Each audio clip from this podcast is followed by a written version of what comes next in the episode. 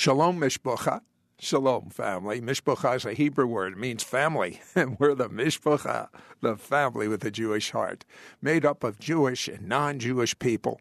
We're the middle wall of separation between Jew and Gentile. It's finally come down to form what Paul called one new man, one new humanity. And according to the second chapter of Ephesians, Paul says this is going to make a full dwelling place for the Spirit of God. Getting ready, Mishpacha, to blow the grandest shofar, oh, the grandest trumpet in Zion. We want everyone everywhere to hear the good news. We want everyone everywhere to be red hot for the Messiah. As a matter of fact, if you're not red hot for the Messiah, you're actually in reverse. Neutral is reverse. You're going the wrong way. There's only one gear in the kingdom of heaven from glory to glory. And I have to tell you, I, I love all the guests that I have, all the information that they present to you. But there's something special about my next guest. It is going wherever you are in your walk, in your adventure, in your search for God, wherever you are, it's going to dramatically change some of your paradigms on what happens when you die. In fact, I want to ask you a question Do you have a fear of death? Even if you're born again, you know you're going to have it. Do you have a degree of a fear of death? I mean, let's face it, it's an unknown. Most people are fearful uh, it, it, as to the process and, and things like that. But I'm going to tell you something. After you finish hearing my guest, Dr. Reggie Anderson, he's a medical doctor, award winning medical doctor, he's going to totally demystify death to the point where I'm going to get a little ahead of myself. Um, Dr. Anderson, are you afraid of dying? Not at all, Sid. I am actually looking forward to it. Now, how much are you looking forward to it? I mean, those are words, but what does that really mean? Well, I know for a fact that after being with hundreds of people that have crossed through the veil, that that last moment, that last breath here on earth is our first breath in glory. It's our first breath in our forever home. And I really, with my experiences, I cannot wait for my own first breath in heaven. And to me, that should be normal, but it isn't. By the time they finish listening to us, it's going to be normal for them. Well, let, let, us uh, just kind of uh, go back in the history of how you got to where you got to. Uh, and uh, you went to a family where you were in church every time the doors were open. Um, and uh, as a matter of fact, a- as a young boy, uh, you were watching uh, a show called Popeye. We have it today. Uh, and there was a contest, and you had a dream. And what were you told in that dream? Well, like you said, I was raised in a very strongly Christian home and, you know, knew that God was as real as the clay under my uh, feet at that time uh, in South Alabama. And there was a, a show called The Popeye Show. It was uh, hosted by Cousin Cliff. He was this um, kind of dressed in a sailor uh, outfit, and they announced one day that uh, they were going to give away a pony uh, to a lucky little boy or girl, and all you had to do was send in a postcard. And I was only about five years old at the time, and of course, you know, for a five-year-old boy, a pony would be like the best thing that could ever happen in your life. And so my mom, uh, who was a school teacher, decided to use this time to teach us a lesson on how to send out postcards and stamp things and the mail uh, system. So we each uh, were filling out a postcard, and she was going to take us to the post office the next morning, my brother, my sister, and I. And the night uh, that we were, before we were to take the cards in, I fell asleep with anticipation that I, you know, might win the pony. But then I started dreaming, and I dreamed, and that God came to me and said, Reggie, you're going to win this pony. but when you win it, you're going to have to share it with anybody that wants to ride it. And uh, I could vividly see myself riding this pony. And uh, the next morning, we got to the post office, and I told my mom that she didn't have to take my brother and sister's card in because um, God had told me that I was going to win the pony, and I didn't want them to be disappointed. Now, this this you, you, you didn't come from a charismatic type of home as a good evangelical home. Uh, uh, this doesn't happen in evangelical circles where people have dreams and they know what's going to happen in the future. Did your parents try to um, uh, make sure you didn't fall too big, uh, when you know, be too disappointed, so to speak, uh, and t- try and say, well, there are a lot of people in this contest? Right. That's what exactly what mom said. She said, "Don't be disappointed. You you know, you still if you don't win, you have to know that God is still real."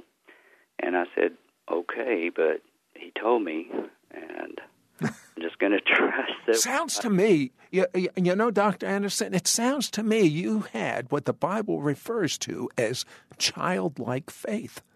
I agree. I did uh, at that time. Okay, so your family's watching the TV show and they announced you're the winner. How did they react? How did you react?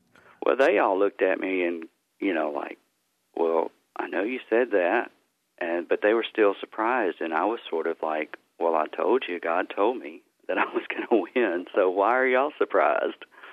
So, I mean, it was one of those moments where um, I just knew that uh, you know, God had spoken into my life at the time. But, you know, we kept that pony all the way until I graduated from high school and then uh, gave it to another family when I went off to college.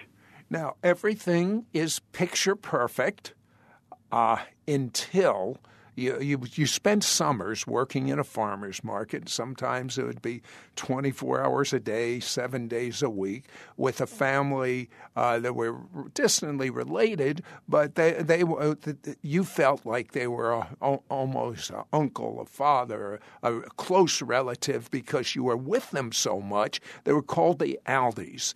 And uh, during the summer, you were about 15 years of age, it was a tragedy. Uh, it was the worst mass murder, actually, in Georgia history. Your friends, their entire family, they were brutally murdered. Uh, explain the impact. Yeah. I mean, Jimmy and Jerry were like brothers and, and uncles to me at the time, and their family was were family to me. I mean, we were all from a very small community in South Georgia, and and um, you know, we were all, you know, took care of each other. You know, if if somebody needed help uh, building a barn, then the whole community would come together to have a barn raising, and that's how this community treated each other uh, because we were all, you know, in one big family. We knew that God uh, oversaw everything that we did, and that He was our Father, and that we were all siblings and under the roof of His guidance. And so when the murders happened, it was as if you know, my entire world had crumbled um, and had fallen down on me. And I was devastated. I, I could not really understand how a good God could allow such a horrible thing, all six of them murdered. And, um, you know, even Jerry's wife had been brutally murdered and raped. And, you know, at that time I was 15 years old and I felt like you know, God had abandoned us and had left us, and actually to the point where I didn't believe that God existed if this was going to happen in this world. So you would you say you literally became a, an atheist at that time? I did. I, I ran as far and as fast as my feet could tell could carry me, and um, you know I just abandoned the whole concept of God and religion, and because it had failed. Okay, so uh, uh, life goes along. You get to college. Uh, you want to be a pilot, but you have a problem with your eyes. You take the dental exam, uh, and uh, that was plan B, and, and, and it didn't work out too well. And then you decide to take the exam to be a medical doctor, and a miracle happens. You become a, um, you you're accepted, and you're studying to be a medical doctor. And the first crack in atheism occurred uh, when uh, you have your opportunity in anatomy uh, to look at a dead body, a cadaver, uh, and it was a beautiful woman, but something began to work at you. What was that? Well, I looked down, and you know, we were taught in um, biology that you know we were you know kind of um, the whole idea of evolution. You know that through random acts of um, chemistry, uh, we became this being in front of me. But I realized that there was not an explanation because that broke way too many rules of physics. Because in physics, they taught us that order became disorderly unless there was a creative force into the system. And so I was there in gross anatomy lab. It was like an epiphany. I, you know, saw the human body, and then I looked at the, you know, the eye itself. I mean, I could not explain that. Just happened by accident. It was not a set of randomness. It there was order to it. Um, so order out of chaos could only happen by a creative God, and that was my first crack in my. Uh... Uh, but then it gets even better than that. Wait till you hear about his visit to heaven, and I can't wait to get his book in your hands because it's going to totally demystify, take the fear away from dying. It it it is going to answer questions such as he had, and that is why did God allow this horrible tragedy in his life? Uh, you will not be able to put this down. It's so credible. This award winning medical doctor, Dr. Reggie Anderson's book. It's called Appointments with Heaven. And then my book, Heaven is Beyond Your Wildest Expectation. I have two people that were close, close friends that died. Another medical doctor, Dr. Richard Eby, uh, and and uh, a, a, another friend of mine had the best experiences in heaven, and as only a doctor could describe what they saw, what it's like, and then a special DVD in which uh, Dr. Anderson and I answer questions that have been sent in on Facebook as to about heaven, uh, uh, our dogs, our pets in heaven, uh, what happens to babies that are aborted. I mean, amazing answers these questions, all available for a gift of $40. Call our order only line, 1 800 447 2697. 1 800 447 2697. Dr. Reggie Anderson is in medical school. Uh, he's become an atheist, and medical school just pushed him over even further, if that's possible, uh, because his God is facts, uh, n- not the God of the Bible. Uh, there was a horrible tragedy in, in his life. People that he considered like uncles and, and close relatives. They were actually distant relatives he spent so much time with, were involved in one of the worst uh, mass murders in the history of the state of Georgia. And he, he cried out to God, why? And he walked away. He blamed God. He became an atheist. But then in medical school, they're, they're examining a dead body, uh, and, and this is an anatomy class. Uh, and he looks at it, and and uh, Reggie, as you said in your book, you looked at at this woman, and you said she's a work of art. What did you mean by that? Well, exactly what I said. I mean, it could not have happened by accident. The whole idea of evolution and random uh, things coming together to uh, make the human being was not possible. I mean, it, it broke way too many physical laws to get to that point. I mean, she was beautiful, um, even though she was, she, her spirit was no longer there. Her her soul had already been taken, but there her body was that uh, was left behind for us to, you know, examine and to learn as medical students, and I had no other explanation than a creative force had made this being in front of me. So God's working on that area of your life, and then you fall in love. You're smitten. A girl by the name of Karen. But there's a problem.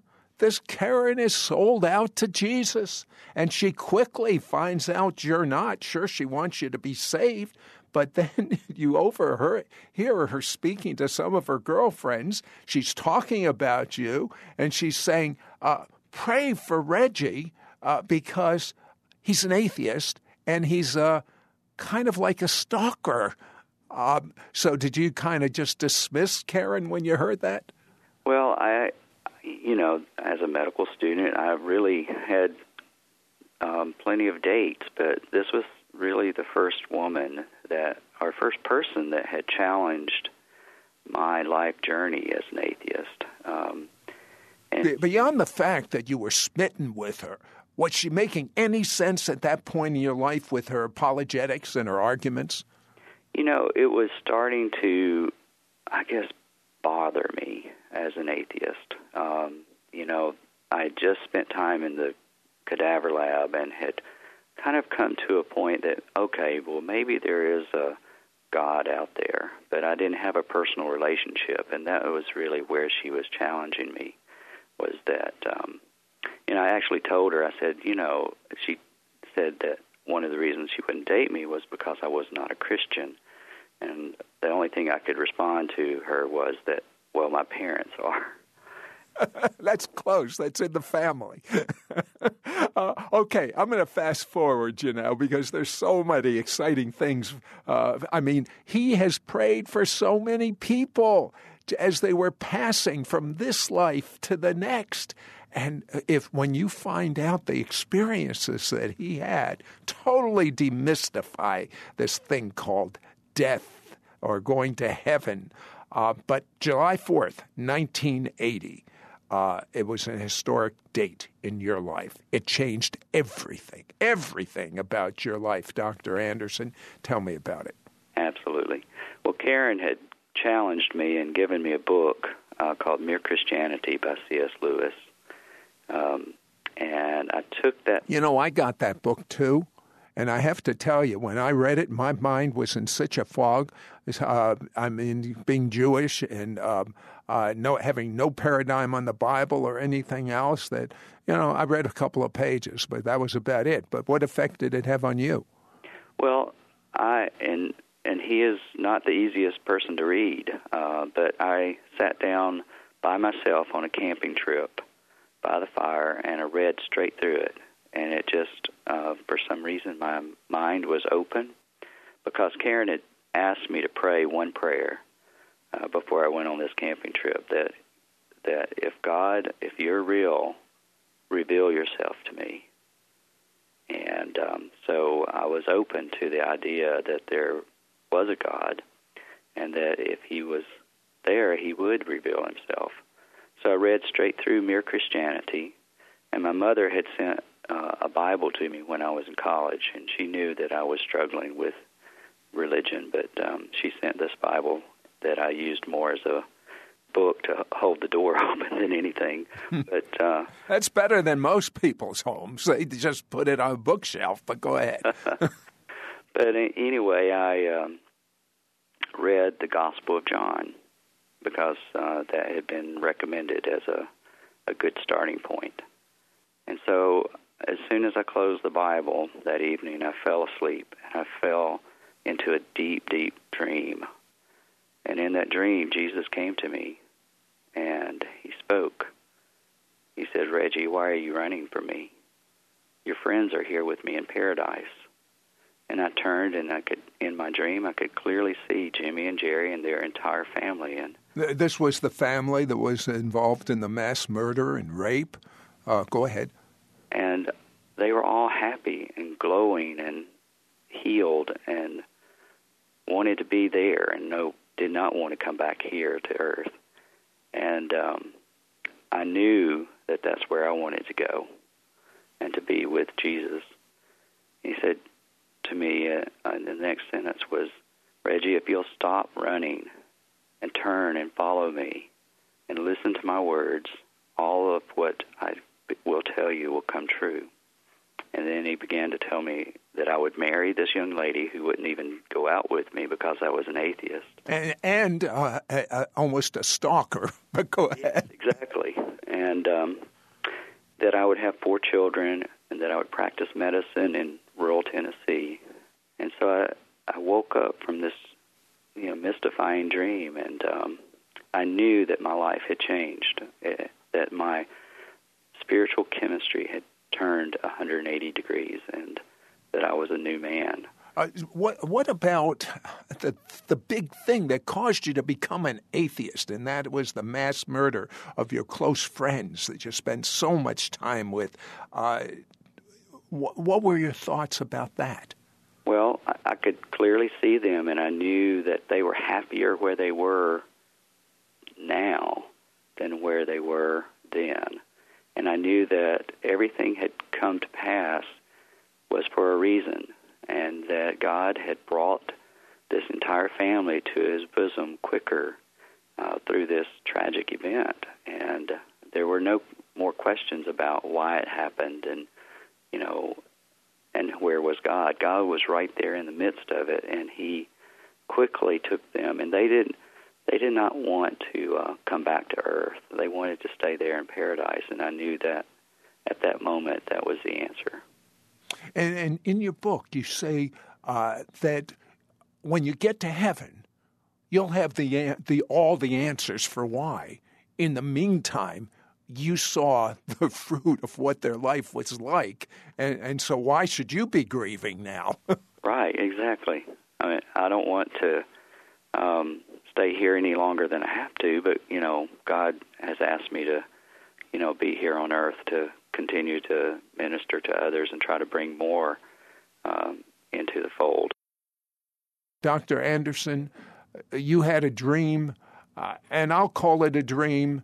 Uh, you call it a dream, but I think it was more than a dream. I think that uh, the Holy Spirit literally snatched you into heaven. And as a doctor, what did you observe uh, that I might be interested in knowing? Well, it was more than just an ordinary dream, for sure. I mean, it was more real than my current life uh, because even, I mean, that happened July 4th, 1980, and thinking back on it, um, the time I spent listening to Jesus and to seeing my friends in Paradise, I mean, the colors were more vibrant. Uh, they were more solid. Um, everything was more real. Um, even the smells were uh, fresh and um, like lilac and citrus. Um, the, I mean, everything was um, as if this life is a dream, and that was reality because that's what I feel like heaven is going to be like. It will uh, this current life will pale in comparison. Now, you spend a lot of time uh, talking to people that are about ready to die. Why do you do that? I mean, you, you, you could have uh, all different uh, types of specialties, but you like to pray with people as they're about ready to die. Right. I, you know, before I was had this experience, I I was just like everybody else. I kind of was. Um, death was a mystery, and it was a somewhat of a frightening mystery. And we think of, uh, you know, when you think of something you don't know about, uh, then it it can grow as a bigger uh, fear than it really is. But once I experienced uh, the the uh, dream, death became my friend because it was my way of getting back to uh, that point where I was with uh, my friends in in heaven. Tell me about your first experience, in, say, even in medical school with someone dying. Right. The first time after I got back to um, Birmingham to UAB, and I was a uh, third year medical student, and one of the jobs of a medical student is to kind of sit with a dying patient and um, you know relate to the family and uh, then go at the moment of death, uh, retrieve the attending for the official pronouncement. And this gentleman that was in the VA hospital that I was sitting with, I knew he was a Christian because his family had been in and out and praying with him. And even though he didn't say a word, I could still feel like uh, a peace had come over the room. And I was sitting there waiting, and it was in the middle of the night, and it's very dark and cold and sterile. Uh, and I watched as he took his last breath. And all of a sudden, it was as if a door had been flung open on a spring day. The, instead of it being a cold, sterile room, it was a warm, inviting room. And there was a, a another presence in the room. And it was as if uh, this man's spirit had been taken up and uh, and been called forth, and I could feel it as it as he went past me into uh, the realm of heaven. Now you could feel it. Could you see anything? There was a, a glow, uh, kind of a light, and it was just there briefly, but it, it was definitely there was something that uh, that was, had lit up, and there were no no other explanation other than you know God had you know come and gotten him. Uh, and tell me about the smell. Well, it was again. It was like a spring day. It was a um, kind of a citrus uh, and lilac. It was a flowery, uh, just like you would expect on, on a a fresh morning. Now, when you when you went to heaven, did, did it remind you of that? It did. Very similar. I mean, not every death is the same, but is they all have similarities. They all have this sense of, um, okay, this is where we're supposed to be going. And uh, when the veil parts, um, parts of heaven kind of flow out into the space where I'm standing, and you know, I consider it holy ground when I'm with someone when they are are going into um, God's arms. Tell me about your second experience with Irene. Um, she had um, actually come into the emergency room and was uh, had been one of my patients for quite a while. Was elderly and um, came in with signs and symptoms of a heart attack, and I knew that she was not going to make it through the night. And her family was was very clear that she didn't want heroic measures. And uh, so, as I was taking her, uh, walking with her as they were rolling her gurney up to her room, she asked me uh, very clearly that if I would stay with her, and uh, said, "Sure." And are you afraid? And she says, "No, I'm not afraid, but I I wish to have an escort because tonight I'm going to meet Jesus, and I want someone to be with me when I do." And so she now now is that unusual for a Christian to know this is the night, so to speak, or have you seen that before? I've seen it several times since then. Um, even just Christmas week, I had a um, an event that was very similar to this. Now, when she she was went to heaven and you were escorting, I, I, I assume that means holding her hand. Right. So tell me more about that. Well, I mean, the same sort of event. I mean, as she took her last breath, um, instead of this cold, dark, sterile room, uh, the room lit up again, and she was able to uh, be taken up, and and I was part of this party. All right, but let me be practical. Uh, sometimes medical equipment will light up. How do you know it wasn't that? Well, the, all of her equipment had been turned off because she was not to be resuscitated, so there were no beeping lights or any of those sort of things. What do you feel like when someone leaves uh, their, uh, you call it their temporary earth shell? What's going on inside of you?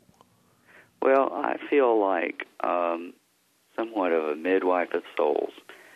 So I feel like uh, I've helped someone be escorted to heaven.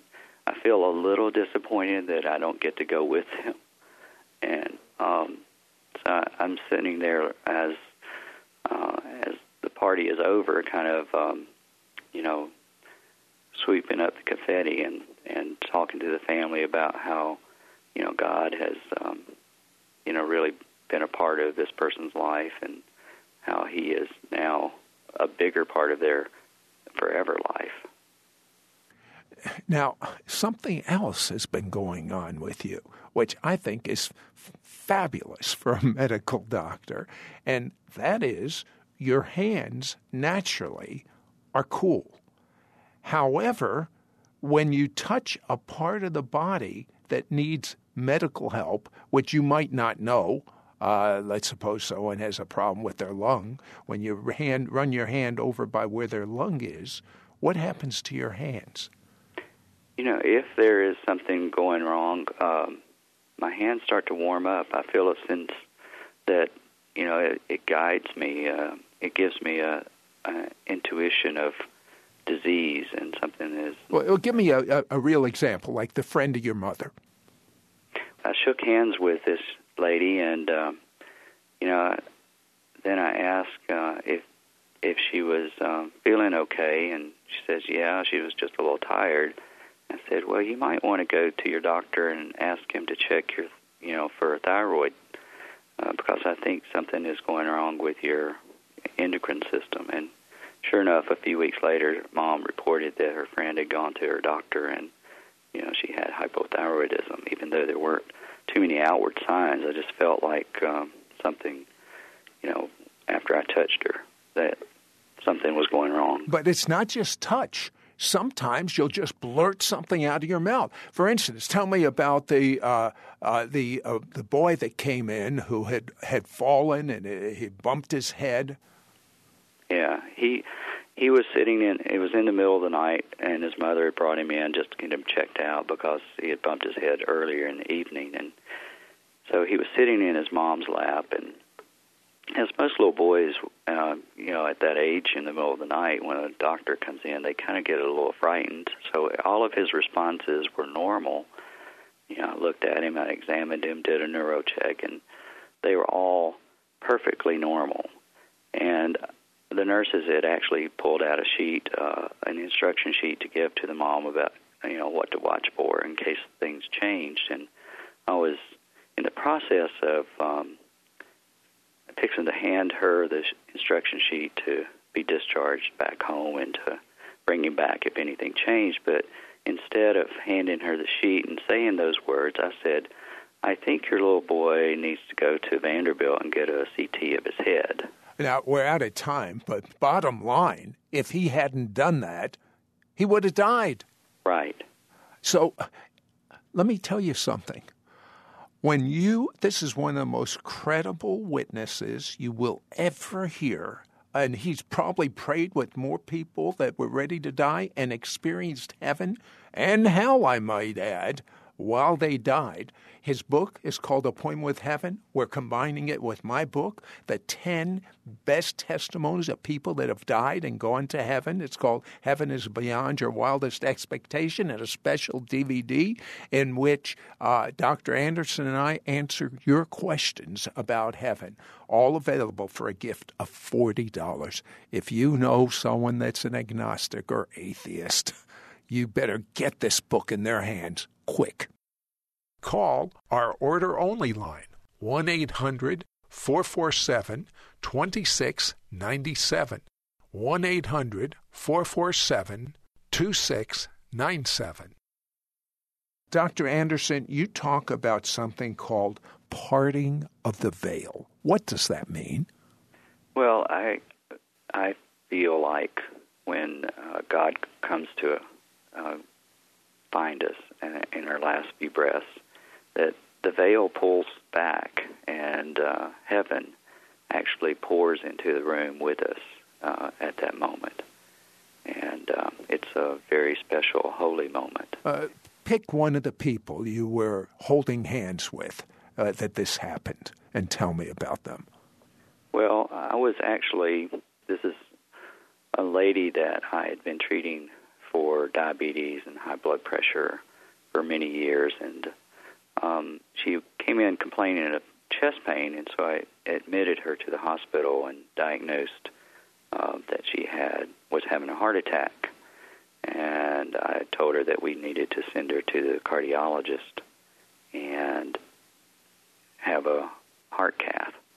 And so we sent her in, and about four or five hours later, the cardiologist called me, and I was fully expecting him to give me a, a report of how successful everything had been.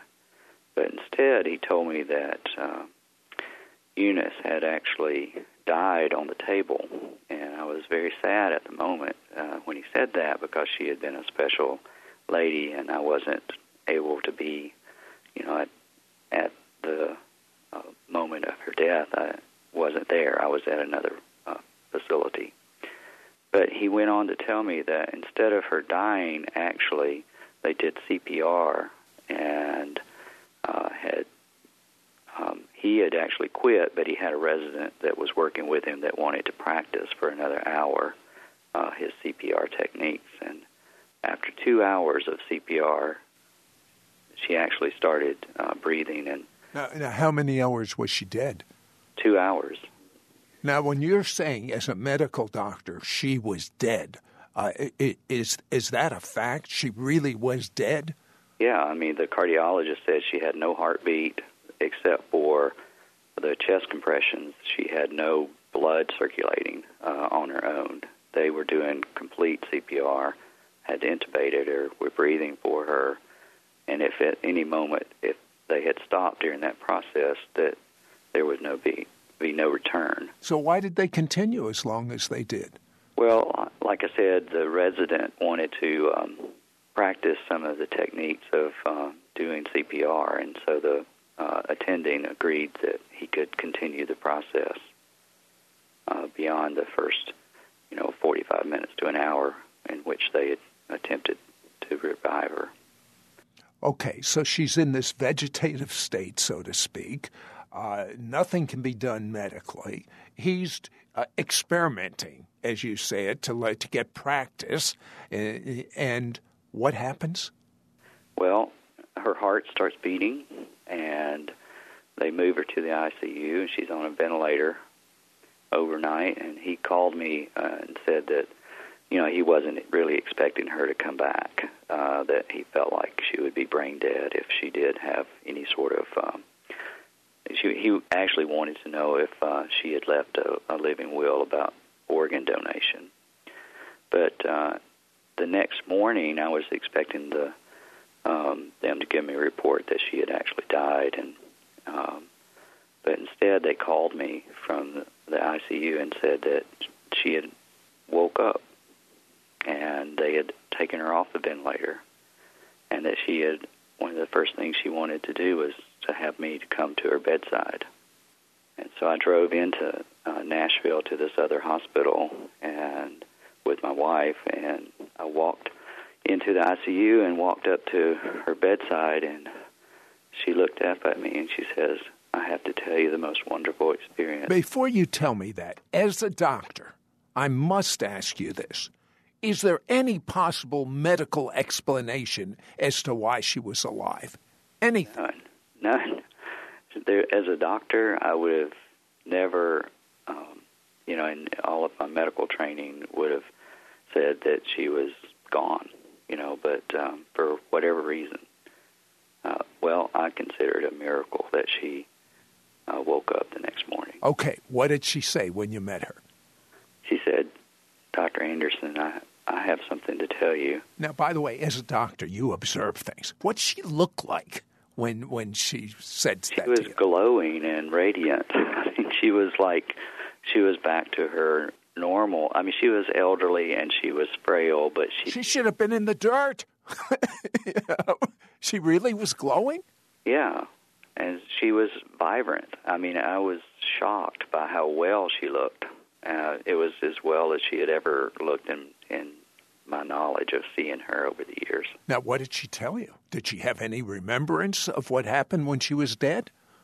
She did. She actually uh, told me that she had been there with Jesus and that she had been with her family and she wanted to stay there, but Jesus told her that he wanted her to come back and she had a few um, things that he wanted her to do, and one of them was to talk to me. To you? What did Jesus want her to tell you? Well, at the time, we had four children. We were living in a very rural area and had considered moving to another um, city so that our children would have better educational opportunities. And so we had been in prayer about that for several months, and but this lady didn't know that. But she said, "I don't know why Jesus wants me to tell you, but you need to stay right where you are, doing right what you're doing." And um, I said, "Okay." And that was my answer to that prayer. Now, I've heard of prophetic words, but this is off the charts, Reggie. I know. I was somewhat uh, taken aback by it, but uh, I did know that, you know, God had used her to help us stay where we were. And uh, did she say anything about her experience in heaven that was similar to yours? It was. I mean, she said it was the greenest green and the brightest bright lights, and I mean, the colors were so vibrant that it almost hurt your eyes. And um, I could totally understand that. Now, you've also been with people that have died and not gone to heaven. For instance, tell me about Eddie. He um, lived a very hard life. Uh, he constantly was in and out of bars and bar fights and abused his family both physically and verbally and sexually and um you know the only time I encountered him really was uh, mostly in the emergency room stitching him up from another fight um so I knew that his life uh, was not a very good spiritual life and um so one uh, one moment uh he came in and this is um a gentleman that I had, you know, seen off and on for years, but he um, came in. They called a 911 gunshot wound to the head, and he had attempted suicide. And they brought him in, and I was thinking that he was going to die, but instead, uh, he he came back um, and was in rehab, trying to get you know, uh, fixed uh, from his gunshot wound to his head. And I saw him a few months later in the office, and instead of this uh, mean, cruel man, he uh, he actually turned his life um, back around and was um, very appreciative. He said that God had met him that night in the emergency room. What did he see? What did he tell you he saw? He said that he saw a horrible thing that he did not want to be a part of, and uh, that he turned his life back around, and that he knew that God had uh, given him a second chance. And from that moment on, he uh, he uh, has been nothing but the most pleasant guy. I mean, it's like um, night and day. It's like a light had come on in his head. Now, when he told you this story, uh, you smelled something. What was that? Yeah, I mean, initially uh, in the emergency room, I, I smelled this almost like a sulfur and a burning sensation. So, had you ever smelled that before? Um, there was one other situation um, earlier where a, a gentleman of similar character was dying of cancer, and he um, did not want us to do anything to revive him, and he said that all we all he wanted was a, for us to, you know, work on his cancer and take care of his pain. But um, as he was taking his last breath, it was as if evil had entered that room, and um, you know, so I had smelled that same sensation earlier. So you can tell whether someone's going to heaven or hell by uh, what's going on with this with your senses. Oh yeah. It. I, I'll tell you what. We're out of time right now, but you are not going to want to put this book down, and by the time you finish it, you will not be fearful of death. You will not be concerned about loved ones that have died and, uh, and what they're what they're experiencing in heaven.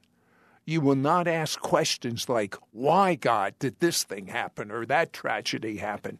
The book is called Appointments with Heaven. We're packaging it with my book Heaven is Beyond Your Wildest expectations. The 10 best testimonies of people that have died and gone to heaven and reported about what they said. Two were very personal friends of mine. Then a DVD in which Dr. Anderson and I answer those really questions that have been plaguing you about heaven.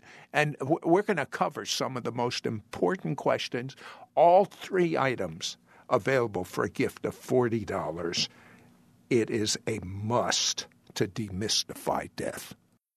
Call our order only line 1 800 447 2697. 1 800 447 2697. Tell me about uh, the vision you had of your dad who had died. Well, um, my father was an elderly man of about 82. And he was very, very sick. And I was one of the doctors involved in taking care of him because he had been transferred over to the small hospital uh, to, for rehab. And I was the only doctor on staff uh, at that time. And Dad um, either needed more transfusions to keep him alive or make a choice of not doing anything, and he would be uh, going to heaven shortly. And I was struggling with this whole concept of you know t- being my the son or taking care of my father as a doctor, and so I told Karen I was um, having trouble, you know, being his doctor and making medical decisions uh, at the same time as trying to be his son, and so I went to sleep uh, that night praying that God would, you know, give me peace. And so I fell into a deep sleep again and started dreaming. And I saw this cathedral in front of me. I was walking up this path and I walked through the doors into the narthex. And I looked up and to the right and there was construction workers working on this new addition to this cathedral. And there was a man at the top of the stairs, and he was given instructions on what to do and where to sand and what to paint. And and I walked to the bottom of the stairs and I spoke to him. And I said, "Hello, how are you?" And the young man turned, and he was my father, but instead of being an 82 year old, he was 30. And he smiled at me and I knew exactly what he was doing. He was there overseeing the construction of his room, uh, his room in the mansion that was to be uh, where he would be, and was filled with everything he loved. I mean, there were fish swimming in the pool of water. Um, there was um, everything he loved, and there was a sense of baking bread, and um, I just felt like this is his home. I mean, this is his room, in our forever home. And so I woke up from that dream and I was em- elated, and I told Karen about it, and I felt like, you know, I can let my father go because I know that my real father, my spiritual father, God Almighty, was preparing a place for him, and that he would uh, be in in the arms of Jesus real soon. Uh, Reggie, throughout the entire interview I've done with you, I've felt an amazing presence of God. And the best way I can describe it is peace. Is that what you were feeling after that dream? Absolutely. There's nothing more peaceful than whenever we are able to be with Jesus. Okay, there are people listening to us right now. Maybe they didn't have the same tragedy you had in your life. I mean, uh, two of your best friends, they were almost family to you. Uh, they were murdered. The wife was murdered uh, in, in a very brutal fashion, and you turned your back on God. There are many people that have experienced tragedy. To be human is to experience tragedy. Uh, what advice do you have for them? Well, I'm also very closely re- uh, related to Steve, Steven Curtis Chapman and Mary Beth, and the tragic events surrounding their life with Maria's passing. Um, we were very involved in that, and the one thing that no, the, the, one of the, as I understand it from having read about it in the newspapers, uh, one of the sons uh, backed over and killed the youngest daughter. Yes, it was a, an accident in their in their Yeah. uh, driveway, and so and that tragic event uh, can devastate a family. Uh, but what I noticed that was different, rather than like I did as a teenager during the tragic events surrounding my friends being murdered, and I'm running from God. We, as a family, the Chapmans and the Andersons, ran toward God and God opened his arms and he helped heal us. Instead of us, you know, I mean, we still miss Maria uh, even to this day, but we know exactly where she is because God has opened so many doors to let us uh, view uh, the special places where uh, she is. He's given us breadcrumbs of uh, hints of where she is, and so we we are all anticipating that moment where our time of uh, the veil parting and us being able to be reunited with our loved ones. Uh, you, you say that we basically have two choices when tragedy occurs. What are they? Well, we can either run from God or we can run toward God. And running toward God gives us a whole lot more peace and healing than we, than the uh, opposite. I, I am just so fascinated with the whole concept, the wonderful concept of when a real Christian dies. Um, and you've been with hundreds, you've held their hands as their spirit leaves their body. Uh, tell me about uh, the, the, the person that collapsed on the tennis court. Right. I was. Uh, the children were doing swimming lessons at a athletic uh, um, place that, uh, and I would go in and I would work out. And so I walked in that day, and the person at the front desk said, "Aren't you a doctor?" And I said, "Yes." And they said, "Well, that man just collapsed on the tennis court." And so I ran straight toward him, and two other men were, met me there simultaneously. And uh, I introduced myself. I said, I'm an ER doctor, and we, we need to do CPR. Do you know anything about how to resuscitate anybody? And one was a cardiologist, and one was an anesthesiologist. So this man collapsed in front of three well trained doctors. And even though it was not the best place to uh, do CPR, we all three uh, took our our specialties and uh, performed uh, CPR on the tennis court. And then the ambulance came and we um, shocked his heart, got it back uh, in rhythm, and the cardiologist took him to uh, the hospital he worked at and did they did four vessel bypass on the gentleman.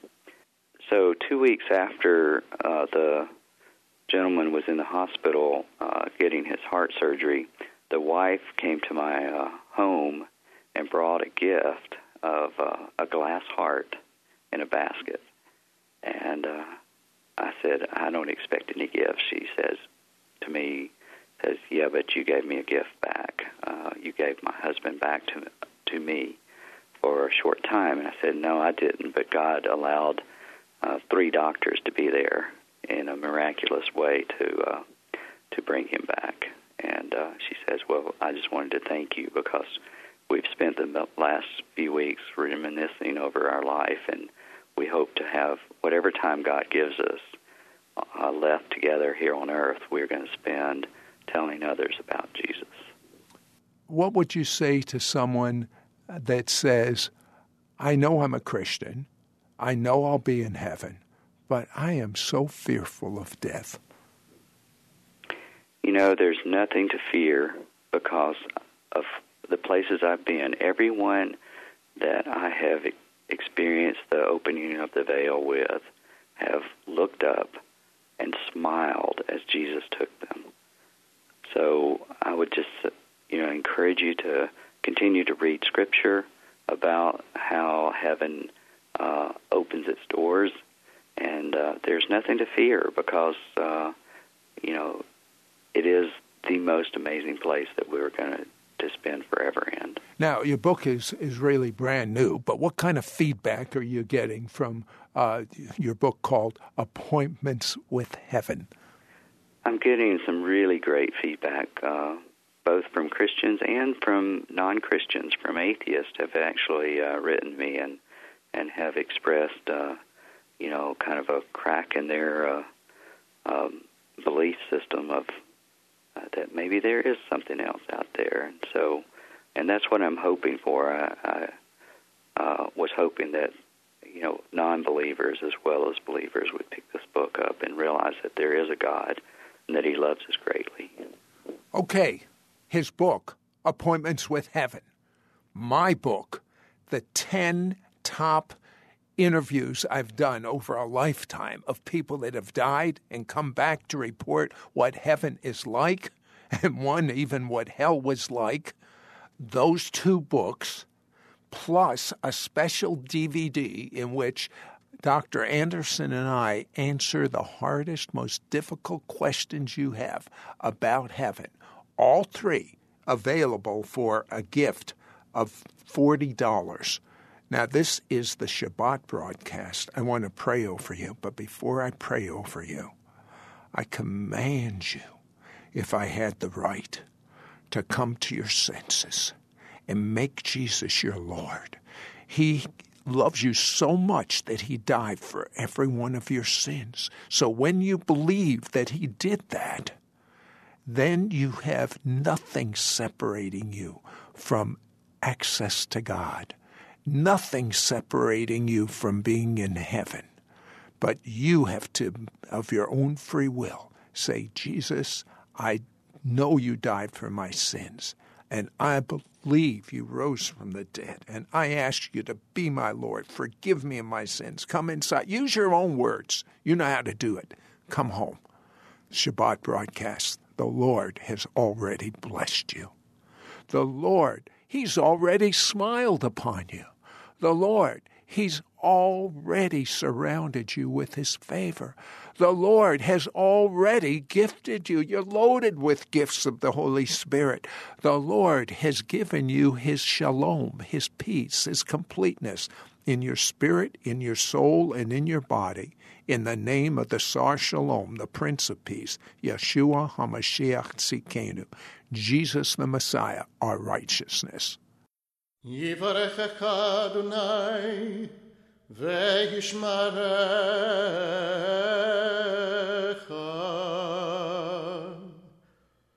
Er Adonai panavelecha vichunecha.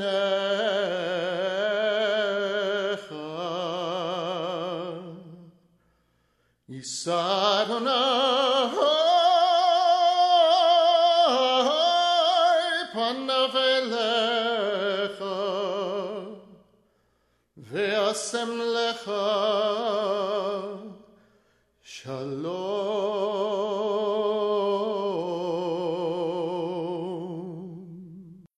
To hear this week's interview or watch archives of our television show, It's Supernatural, visit our website at www.sidroth.org. That's www.sidroth.org. To receive a complimentary copy of our bi monthly teaching newsletter, materials catalog, or information about becoming Mishpocha or Chalutzim, write to me, Sid Roth, Post Office Box 39222, Charlotte, North Carolina 28278. To place a credit card order, call anytime 1 800 447 2697. For all other calls, the number is 704 943 6500. That's 704 943 6500.